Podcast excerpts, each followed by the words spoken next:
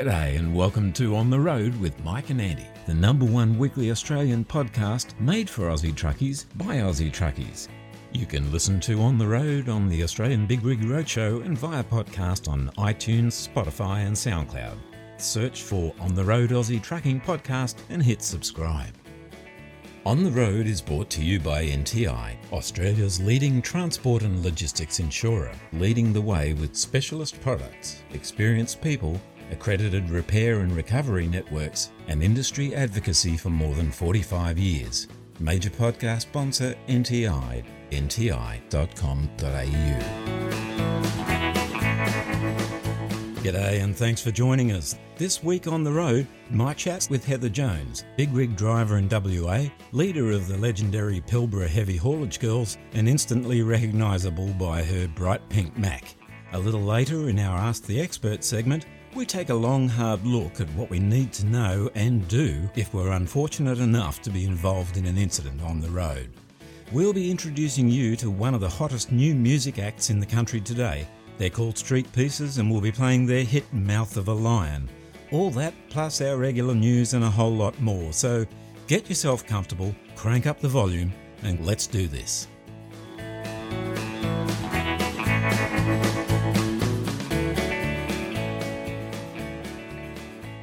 Yogi from Outback Truckers, and when I'm on the road, we're always on the road doing stuff out on the road, but when we're on the road, we're listening to the big rigs on the road. G'day, this is Simon Smith here from the Australian Big Rig Radio Roadshow.com. Truck and radio is what we do across Australia 24 7. Loads of trucking classics every hour. If you'd like to drop us a line, love to hear from you at some stage. Our email address bigrigradio at yahoo.com.au. Catch you down the road and take it steady out there. The Australian Big Rig Radio Roadshow.com.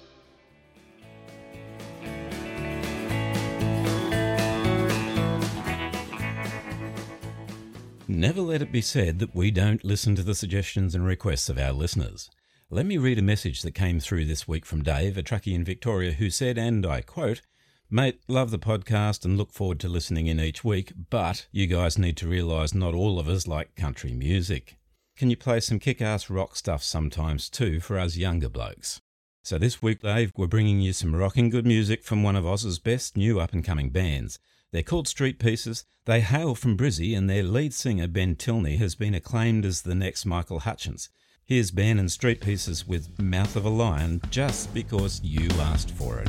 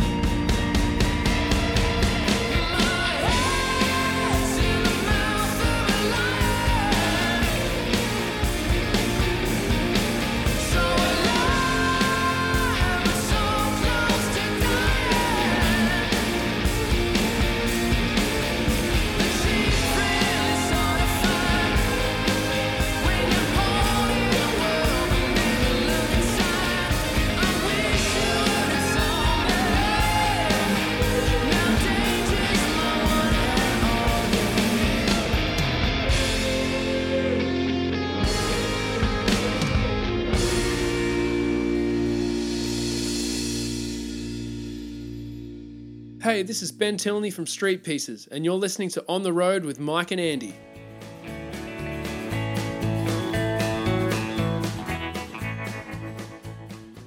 Heather Jones is a truckie up in the northwest of Western Australia. She's been in a truck for a long time, I believe, raised her girls in the back of a truck, Yes. homeschooled them in the sleeper. I first heard about you on a show called Conversations about four years ago and was gobsmacked by what you've been through and the things that you've achieved and the points that you've tried to make. I've seen things that have happened along the way and I've sort of peripherally watched what's going on. I'm on the East Coast in Sydney, and where are you? I'm in Karratha in my yard. It's heading towards 40 degrees. It's just after 8 a.m. in the morning. Mm. So, yeah, a bit of a contrast there. Just a bit of a contrast. I've got the aircon on. I'll be heading into the office a little bit later, yes. You will. so, where's the big pink Mac? It's in the yard. It's having a new passenger side windscreen replaced today. All right. One of our issues up here is we've got a lot of oversized loads on the road at the moment, doing lots of movements, and vehicles pull over into the gravel and shower us with rocks. You lose a windscreen. Yes, so you lose windscreens on a regular basis up here. You do.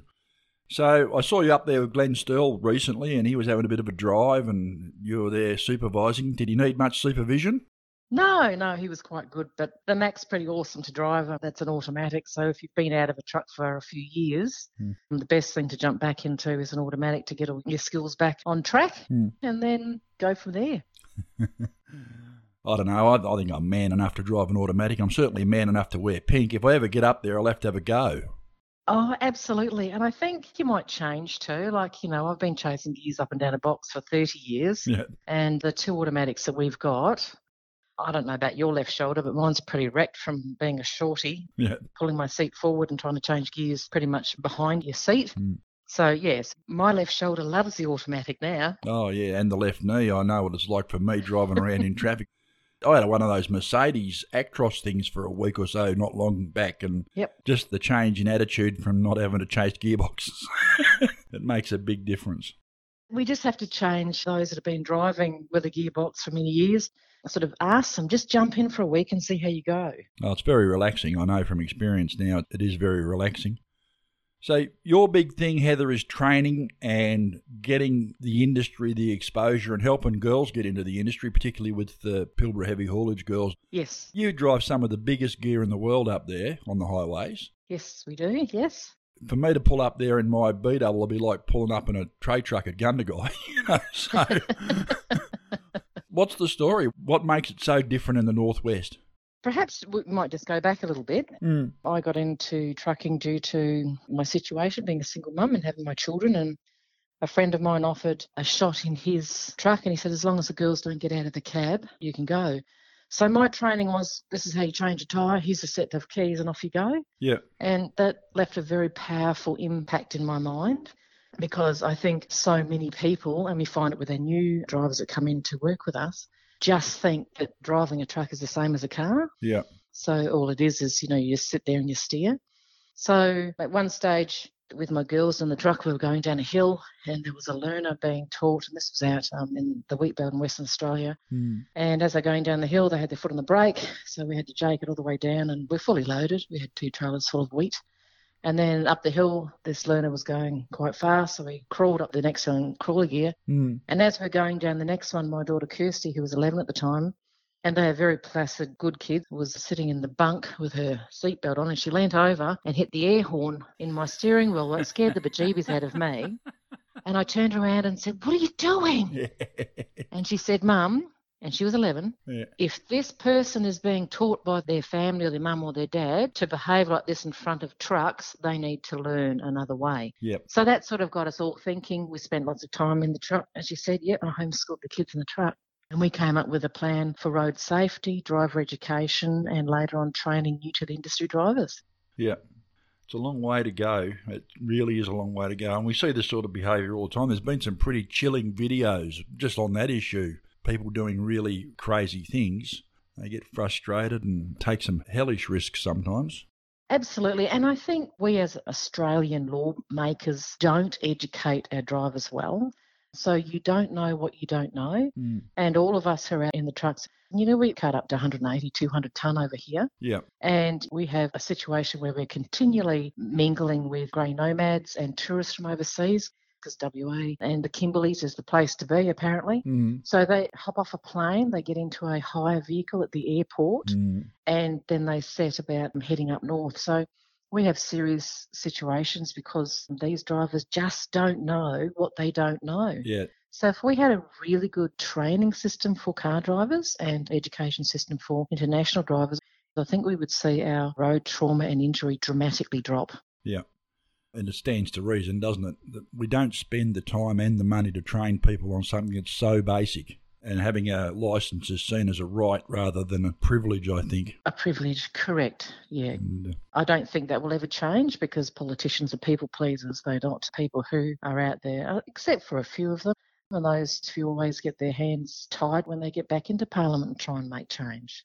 Spoken to Glenn about the motivations of different people at different levels of the industry. In fact, that's what formed a great part of my submission to the Senate inquiry that Glenn's running. Yeah. The motivations and the fact that not everyone's on the same page. And that's probably one of the greatest problems that we need to address. That's right. And I, I think, you know, Glenn came for a drive with me in my truck for a couple of days. I think it was three or four days. Yeah. And the continual thread that we talked about was let's not change what doesn't need to be changed, Yeah. but let's all work together. Like I think in 2007, I was in Queensland doing a gig with some Queensland government people over there, going to schools and encouraging young girls to look at truck driving as a career. Yeah. And one of the ladies over there said to me, Do you know we have 111 organisations in Australia that represent truck drivers? 111. And that was in 2007. And I nearly fell off my chair and I thought, Yeah. wow, 111. And see, you know, that's a, a huge thing. You divide and conquer. If we all work together, and before you join an organisation that represents you, do your homework. Yeah. But I strongly encourage everyone to join an organisation that really has their interests at heart. Yes. You know, there's some really big ones around and there's some small ones in your state. Yeah. Just do your own research. And if we all want change, stop jumping on Facebook and bagging people, Hmm. but actually go and join an organisation and try and make change so that we can all change this wonderful industry, but make it safe. Yeah.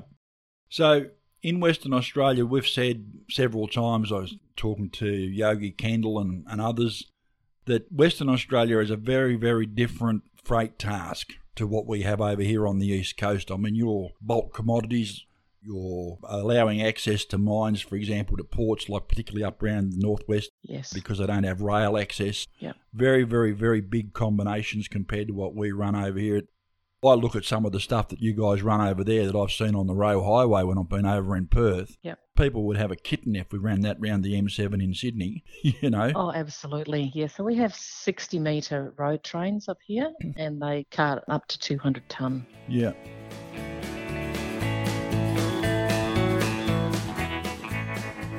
We'll be back for the rest of this great chat right after this. There's nothing more devastating for a truck operator than to be involved in a serious road incident. We've all seen the impact of heavy vehicle accidents, and at these times, when people are most vulnerable, it's critical that they have immediate support from a strong, stable, reliable, and experienced organisation. NTI is Australia's number one truck insurer, the specialist you can count on to protect your transport and logistics assets, with the know how to take control of the situation and the capability to reduce lost income by getting trucks back on the road again as soon as possible. Specialist products, experienced people, accredited repair and recovery networks, and industry advocacy is what we do. It's our specialty, and we've been doing it for more than 45 years. For more information, visit the website at nti.com.au or go to the NTI Facebook page. So, how is it then you think that you manage to get through life over there? I mean, you don't have logbooks in the same way we do, although you do have driving hours restrictions. Yep. It's not just open slather, but we talk about national heavy vehicle rules and everyone being on the same page.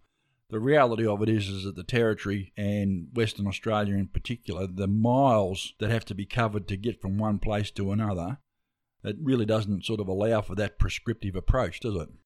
No, and also one rule doesn't fit all. Mm. A 60 metre road train driving through Canberra obviously doesn't fit. Yes. And also, the driving hours over here are made because exactly what you just said the distances that we have to travel. Mm. So, when I leave Karratha and I head to Tom Price or Newman, Mm. I have one truck rest area, one serviced one. So, it's called a place called Auski, Yes. and that's uh, 450 k's from Karratha. So, there's one place that I can pull my truck into where we fit. Yeah. There's no other service stations, there's no other facilities, there's nothing. So between Karratha and Auski, it, sometimes it takes longer than five hours, so you do have to pull over and grab your 20 minute break before you get to Auski. Yeah. But those rules for WA are made so that we can cope with the conditions and the roads. Yes. It's a lot better to pull up in a roadhouse that's air conditioned and you've got people in a toilet than pulling up in a truck bay with a gazillion flies and it's 50 plus degrees. So that is not safe. And you have to sit there and wait for the clock to tick over. Correct. Yeah. Well, if you get out, yeah, you could struggle with heat, Mm. and that would pose sometimes even a worse problem. Yeah. But I really do love what Main Roads WA has done for our drivers in Western Australia. Our transport inspectors are absolutely awesome, Mm. and the majority of them over here are educate rather than legislate and fine. Yeah. So they are awesome. As you know, I often go over to Queensland and sometimes I travel across the bottom. But as soon as I go over the border, I actually get so nervous Mm. that I fill out my logbook correctly. Now, I don't think that that is conducive to being a good driver. Like, you know, if, if I'm having a nervous breakdown once I've crossed the border, I'm not focusing on what I'm doing. Yeah. I'm focusing on, oh, heck, I better pull over and make sure I've got that right. Have I got that right? Mm. and you're looking in your mirrors wondering when you're going to be pulled over because they do. Mm. We left Brisbane with two pink trucks a couple of years ago, a driver and I, and we got pulled over a couple of times and followed Yeah. because obviously we're in the pink trucks. And one had a trailer, one was just bobtail. Yeah. Now, look, we all want road safety. We absolutely, I live and breathe road safety. But I think every single one of us know that that is not conducive to road safety. Yeah, well, my experience of the transport officers in Western Australia really does sort of echo what you said. When I first started going to Perth with my partner, and we ran Sydney Perth for three and a half years as a two up team, and I found myself on the north side of Perth looking for the place where I was going to load. And I ended up on a road which had a curfew on it, which I didn't know about Yep, yep. and uh, I'm sitting on the side of the road with the map on the steering wheel trying to work out exactly where the hell I was. And a transport car pulled up in front of me, and I thought, oh no. I'm going to jail, yeah. You know, I had an inkling I was sort of probably not in the right place. You know, you just get that feeling sometimes, you know, this is- Yeah. doesn't look like I'm in the right place. Yep. And the guy said, There you going, mate? You look a little bit lost. And I said, Oh, I'm not a little bit lost, mate. I'm very lost. Thinking to myself, you know, here we go. He's going to be wanting to look at me book Yep. and look at me papers. And it's going to be one of those Spanish Inquisition moments that I've experienced on the East Coast occasionally. Yep. And he said, So where are you going? And I told him where I was going. And I showed him the piece of paper with the address. And he said, Oh, you're not far away. And he pointed out where I needed to go. He said, Now, I will tell you, he said, the road that you're on right now, you're not supposed to be on for another hour or so. And I said, Oh, okay. I suppose that's going to be expensive then. And he said, Not this time, mate, but if I see you here again, it will be. yeah. But doesn't that make your whole experience with them good as well? oh, yeah, yeah. Next time you are in WA and you're pulled over, you're not going to have a nervous breakdown when you hear them call you on the two way to pull over. Yeah, well, that's right. I can only say good things about them. I encourage people to act civilly when they get pulled up by anyone. You're never going to win the argument with a bloke with a pen, Yep. but they don't make the rules either. So No, that's right. there's a certain amount of attitudinal stuff that comes in from both sides. But I can honestly say the guys that I encountered in WA were always respectful, always good, always fair. Yes, and I have too. And I've been here 30 years, so I've had a few that I've met, Yeah. and they have always been reasonable Hmm. and very good. And we often speak with them about road safety as well and what they think we should try and implement in our training and, and through the committees that we sit on. And they said, you know, when you get out of the truck, how you treat me is how I'll treat you. So I think that's a really good key too. If Yeah, if you want to be respected, then you need to treat others with respect. indeed. So we're getting to the tail end of it now. Anything that you really want to add? We haven't talked about that you'd want to tell us about over here? Yeah, what I think all of us in the industry would be really great to do, and that is we don't have enough drivers to fill the jobs that Yeah. the whole of the country has. And if every single one of us just trained one new driver, Yep. just one, like check with your employer, see if you can take them out in the cab with you. There are insurances that can be covered that are very, very cheap. We those passengers can be covered by that insurance. And just take them out and start training the way we learned with our dads or our uncles when we grew up. Because there's no use complaining that we've got to import drivers or we don't want women on the road or we don't want this certain person or that certain person. If you have that opinion, Mm. get off your butt, go and start training at least one new driver. If we just all trained one new driver in the next two months, Mm. we would have double the amount of drivers we have now. And that doesn't fall onto one person's shoulders or one organisation's shoulders. But train them properly, train them from, from changing tyres upwards, Yep. and then we'll have professional, safe drivers to fill the seats of our trucks throughout the nation. It's uh, a great thought, actually. I reckon that's probably one of the most sensible things I've heard said for a long time.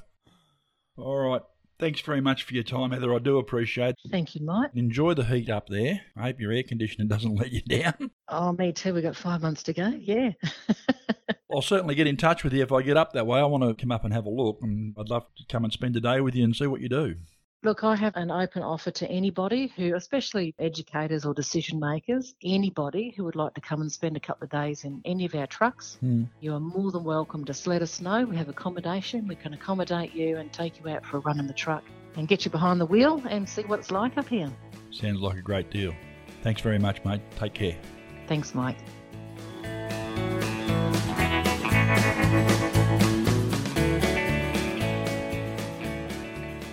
Hey everyone, Kermy here. Hope you're travelling well, staying safe, and on the right side of the white line, by which of course I mean the left. I also hope you're tuning in to the On the Road podcasts with Mike and Andy, because if you're not, two things will happen. One, you'll be missing out on some great interviews, a good few laughs, and what's generally going on out there in truckland. Uh, what's the other thing? Ah, that's it. You won't have heard this plug for On the Road. Hmm. Okay then. So, those of you who are already on here, go and tell your mates about On the Road. They can find it on Spotify or iTunes at On the Road Aussie Trucking Podcast. But you knew that, didn't you? Because you're already. Yeah, look, just go and sell them, okay? Cheers and take care of you.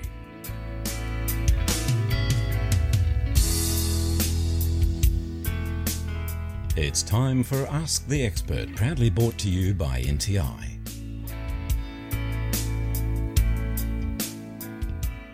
This week, we ask the question What do I do in the event of an incident? We're joined by Andrew McCowan, NTI's Manager for Incidents and Emergency Response.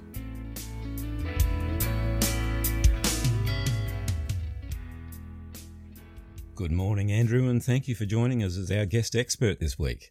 Well, thank you for asking me. Andrew, we're taking a good look at the things every truckie needs to know should they be unfortunate enough to be involved in an incident on the road. But before we dive into that, can you share with us a, a little bit about your own background? You've been in and around the industry for quite a long time, I believe. Yeah, I've been in the heavy transport industry going on 30 years. I've been in the heavy recovery industry for 25 years. Mhm. In my role in that, I was the manager of a very large heavy recovery firm here in southeast Queensland. And it gave me insights to my new job, which is now the Incident and Emergency Response Manager for National Transport Insurance. Okay. So let's have a good look at the subject here. Let's paint a hypothetical picture. Mhm. You're a driver, you've just been involved in an incident on the road. What happens next? What do we need to do? Dust yourself off, I guess. Yeah. Immediately be aware of your environment. Hmm. where you might be, whether you're on like a freeway or, or you're on an outback road, uh, orientate yourself. Yeah. If you can, in your state of mind, you're able to, you want to start managing your risk. Am I okay? Is everyone else okay? Is there a third party involved? All those sorts of things that you probably would automatically start to think of. Hmm. That's what you would start to do. So you get out of your truck, make sure that you're in a safe position first, and you start to look around and see what's happening around you Right. what comes next, a whole raft of things. You it depends on the severity of the accident and again where you are. Sure. Obviously, the most important thing is ensuring your own safety first. If you can't do that, you can't look after others. Yes. What about things like other people in the area, bystanders, towies, police, emergency services? Let's just say you've had a, a quite severe accident. Hmm. depending on the nature of the vehicle that you're driving, whether it's a rigid truck or a multi-trailer vehicle. And the other thing to take into account is what your loading is, whether any hazardous goods or dangerous goods that you might or may not be carting. Hmm.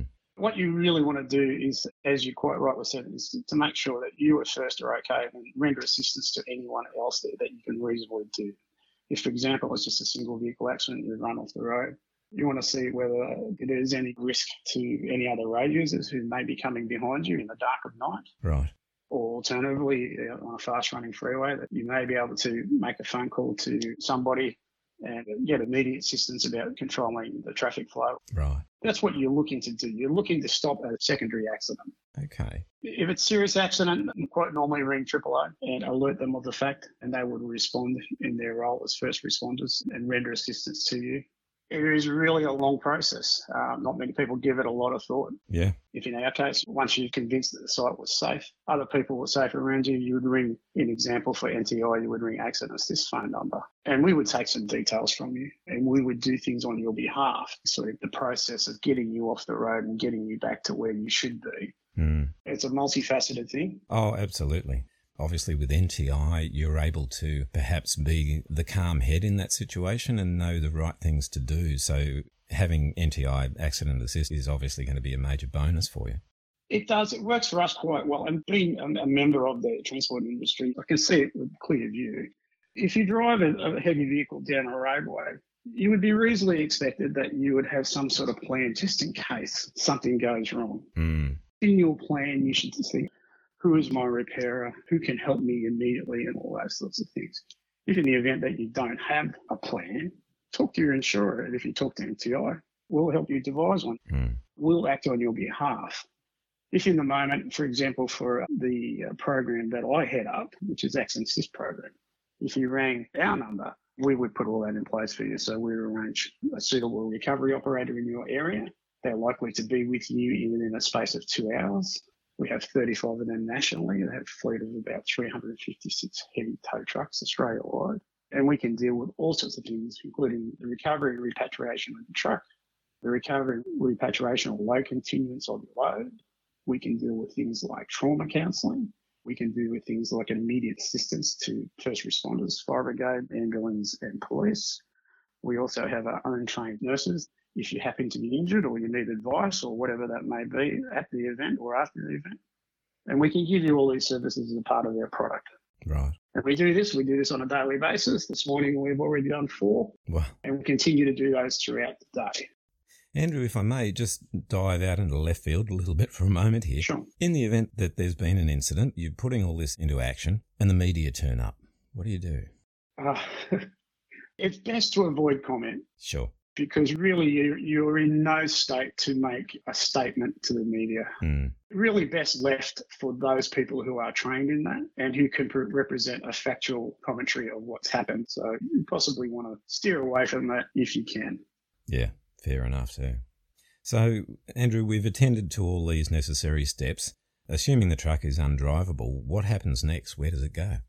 Once it's recovered, and recovery can take quite some time depending on where you are and what it is and how many trailers or whatever that may be, or your load particularly. Mhm. So if it's say dangerous goods, once it's been investigated by the authorities, the police in that state, injury accident will take anywhere from one hour to four hours or maybe a bit longer for them to do a forensic investigation.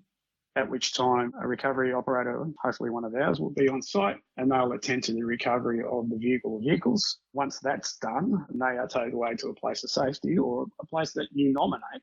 So give it some thought in the event that you have an accident who your repairer is. Hmm. And if you are the driver, ask your boss. There should be a card in the truck with some sort of details on if in the event of an accident, please take it. Mhm. Or alternatively, ring our accident assist program and we'll have that sorted out for you.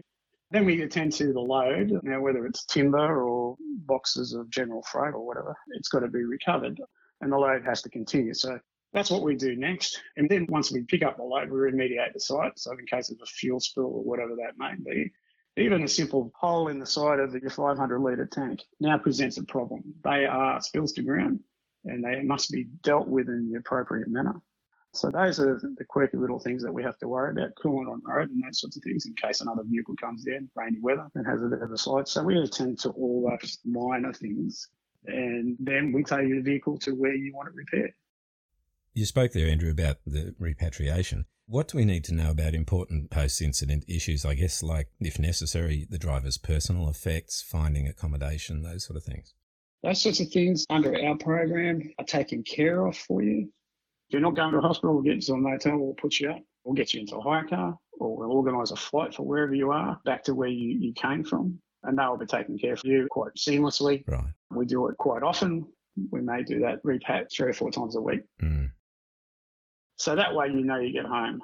Things like, geez, I've got no money on me, have no money for expenses like food or whatever. We'll take care of those incidental things that you might not think of. Yeah. In terms of your personal belongings, our subcontractors will absolutely help you take care of that. And if it goes to a holding yard for evidentiary purposes or something like that, once the police have released them to us, we'll make sure that you receive that back. Right. I guess it goes without saying, really, but being involved in an incident can be an exceptionally stressful and even at times confusing situation for a driver.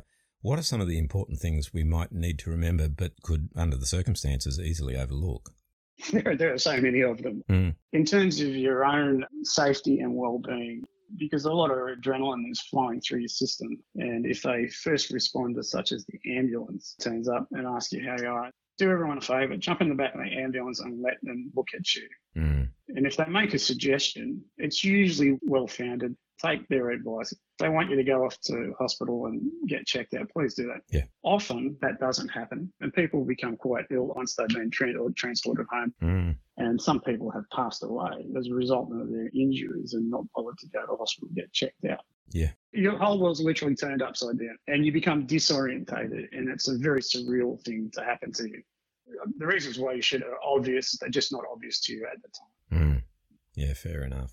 You just want to get back to what you were going. Yeah. So the best way to do that is try and keep a cool head. Try to be respectful of those who are trying to help you. Yes. Usually, first and second and third responders will meet in the middle somewhere and compromise to get the best possible outcome for you, the community, other road users. Yeah. Fair enough, too. The message that I would give is have a plan. Mm. It doesn't take long. It can change, but make sure if you have a plan that everyone knows what your plan is. And if by virtue of that you give us, that's NTI, your plan, we'll enact your plan. And if you want to do that, talk to your broker and they will do it. We have forms for that. And we can carry out to the best of our ability what your wishes are and help you in such a circumstance. We hope it doesn't, but should it ever happen. Our guest this week on Ask the Expert has been Andrew McCowan, Emergency Response Manager for NTI. Andrew, many thanks for sharing your experience and your expertise with us today. Uh, you're more than welcome. Thank you.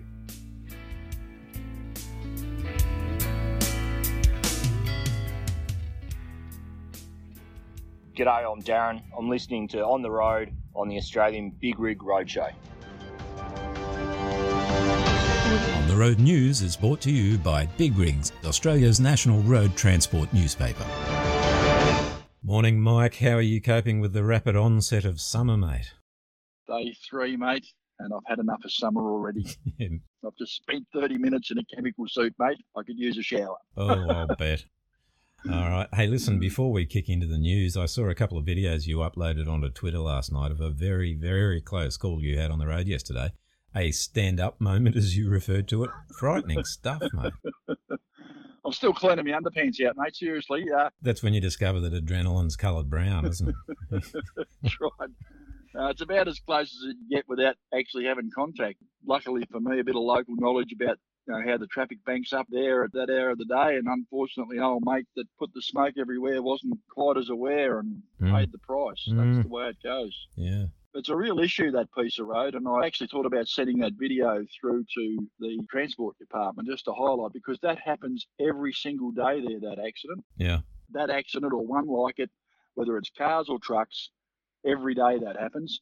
And they've redone all the intersection down there at Narellan Road and the Hume Highway trying to fix it, and they really haven't fixed it. What they've done is they've just made the traffic jam maybe a little bit shorter. Yeah. And unfortunately, the end of the tail of the traffic is in a place where it becomes a surprise for some people, like that poor bloke in that truck. Yeah. Yeah. Absolutely. Mm. All right. Well, let's kick on with this. Mate, the ATA has a mobile interactive exhibition they've called Safe T 360, and it's been designed to help young road users experience road safety by putting them in a virtual sense into the truck driver's seat so they can learn the right way to share the road safely with heavy vehicles. Yeah, this is something that's been sponsored by the ATA, as you say, and it's a brilliant idea. Mm. Obviously, go and read through the story, but research is telling us that young people between the age of 16 and 25 are way overrepresented in crashes on the roads. And this is why things like this Safe T 360 is very, very important. I've always held the view that, you know, if you can get the chance and there's a kid wants to get up and have a look in the seat of your truck, get them up there and have a look. Let them see what they can't see. Mm. It's amazing. I remember there were some ads done by Mack which were on the telly and people were surprised at what people can't see from the cab of a truck. Mm. They can't know if they don't see. And this is one of these things that these young kids are 10 foot tall and bulletproof. I know I was when I was 17. Yeah. And if you can get them up there and show them, even if it just educates one or two, then that's a great thing, I think. Well done, ATA. Well done, Safe T 360. And if I get a chance to have a look at it, I'll certainly go and have a look. Yeah, yeah, absolutely. And mate, Aussie truck and trailer equipment business D'Angelo Engineering celebrating 52 years of innovation and specialty engineering work in Australia. D'Angelo is a name well known in the industry, Mike. Yeah. They've done some incredible stuff over the years, eh? Mate, they have. Old mate Danny's been around for a while. He sort of come to Australia a long, long time ago from Italy. He came over on the ship. He was one of the people that came over in the 50s. He turned 89. His son, Julio, runs the business now. He started in his backyard. He was a truck driver at one time too, Danny was. He had a bit of a nasty crash as well Mm. and paid the price, but he's done the hard yards and he called a lucky break, got to manufacture some stuff for some of his opposition. But the D'Angelo turntables and everything, they are as good as anything else that you'll buy for anyone. Yeah. And it's Australian made. And Danny's a proud Italian Australian. I think he'd call himself an Australian, but I've never met the man, but I've heard stories about him and all the rest of him. He's one of these people that is a face and a name in the game. And Yep. happy birthday, Danny. Indeed. And mate, if you're in any business these days for 52 years, you've got to be doing something right. Well, that's right. They do do some top quality stuff.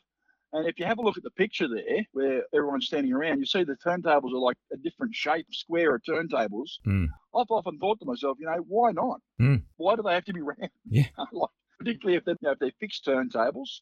You know, anyway, great stuff. Yeah. Mike, I know we've got you on the side of the road there and you just got a brief minute to talk to us. So, look, we'll leave it at that for now. Yeah. If you guys want to know any more about what's going on, make sure you get on the Big Rigs and you'll see it all there. Thanks for taking the time out, Mike. Appreciate it. No worries at all, mate. And I'll see you next time. Yeah, we'll do. Have a good one, bud. Ta-da.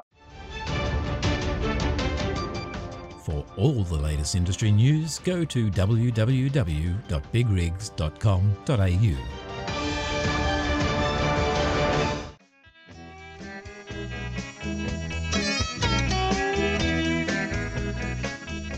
Just a quick word about our sponsors. Go to our webpage, www.ontheroadpodcast.com.au. You can see who the friends of the show are, and if their products are something that you're interested in or something that you may need, please support them because they support us and they bring our show to you.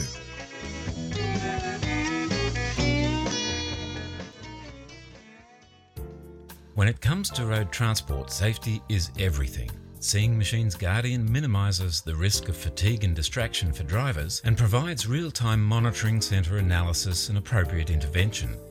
Already trusted by more than 400 of the safest road transport businesses around the world, find out how Seeing Machines Guardian can safeguard your fleet, your valuable cargo, and most importantly, your drivers. Visit www.seeingmachines.com.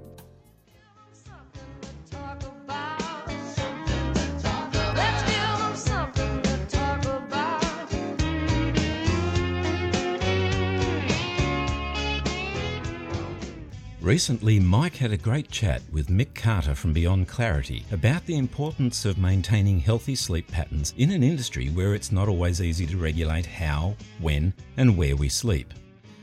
Our apologies for the slightly less than perfect quality of the sound here, but it's still worth a listen all the same, as there's so much important information and valuable tips in this short extract from their interview.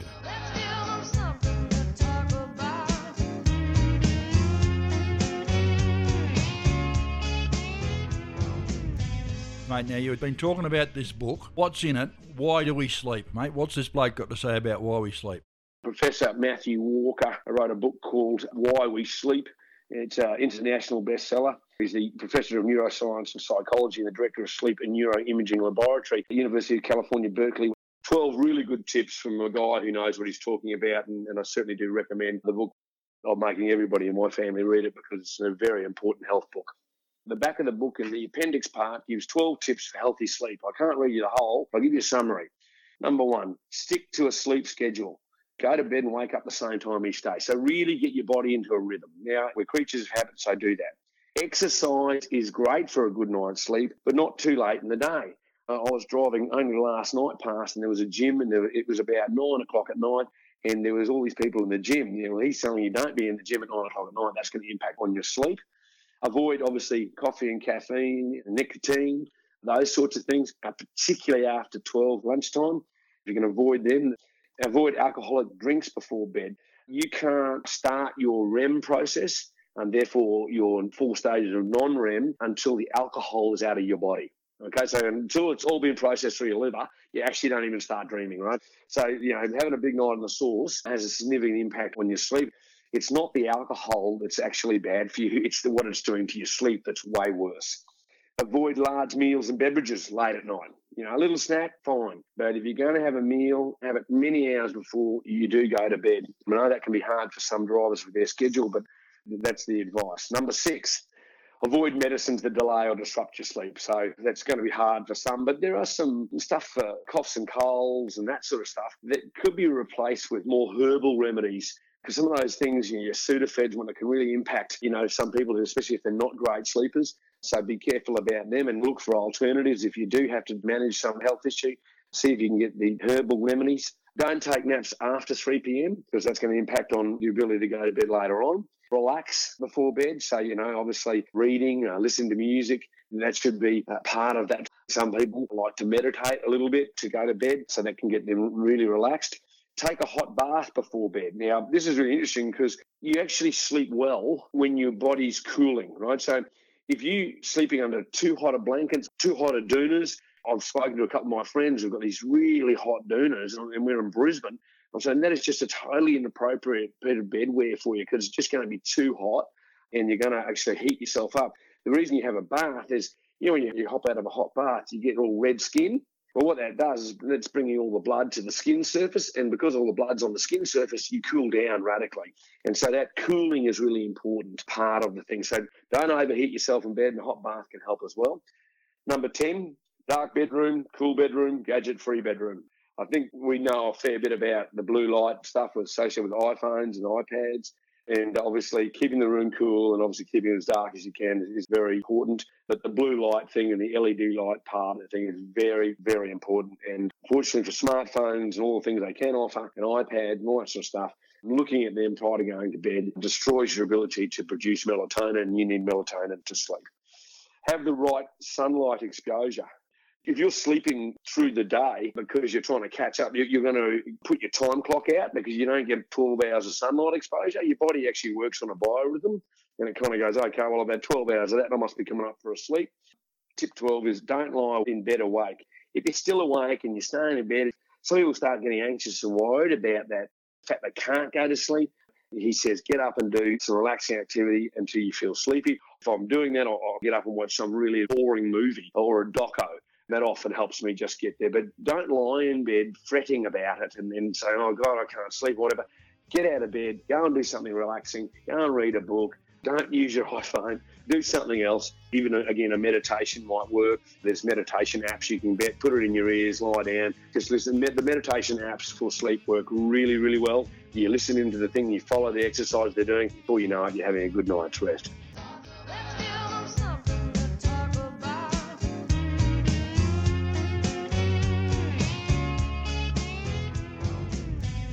Well, that brings us to the end of another On the Road show. We hope you enjoyed it. On the Road is brought to you by NTI, Australia's leading transport and logistics insurer, leading the way with specialist products, experienced people, accredited repair and recovery networks, and industry advocacy for more than 45 years. For all your transport insurance needs, visit the website at nti.com.au. For more on the road news and additional features, visit our website at www.ontheroadpodcast.com.au. If you'd like to share your thoughts on the podcast, offer suggestions, or just let us know what's on your mind, send us an email to mike at ontheroadpodcast.com.au. Be sure to join us same time next week for the next episode on the road. In the meantime, play nice with each other and most of all, stay safe out there. Bye for now. The team here at On the Road are great believers in the right to freedom of speech, and whilst we might not always be in 100% agreement with the views and opinions of our guests and contributors, we firmly support their right to hold and express those opinions.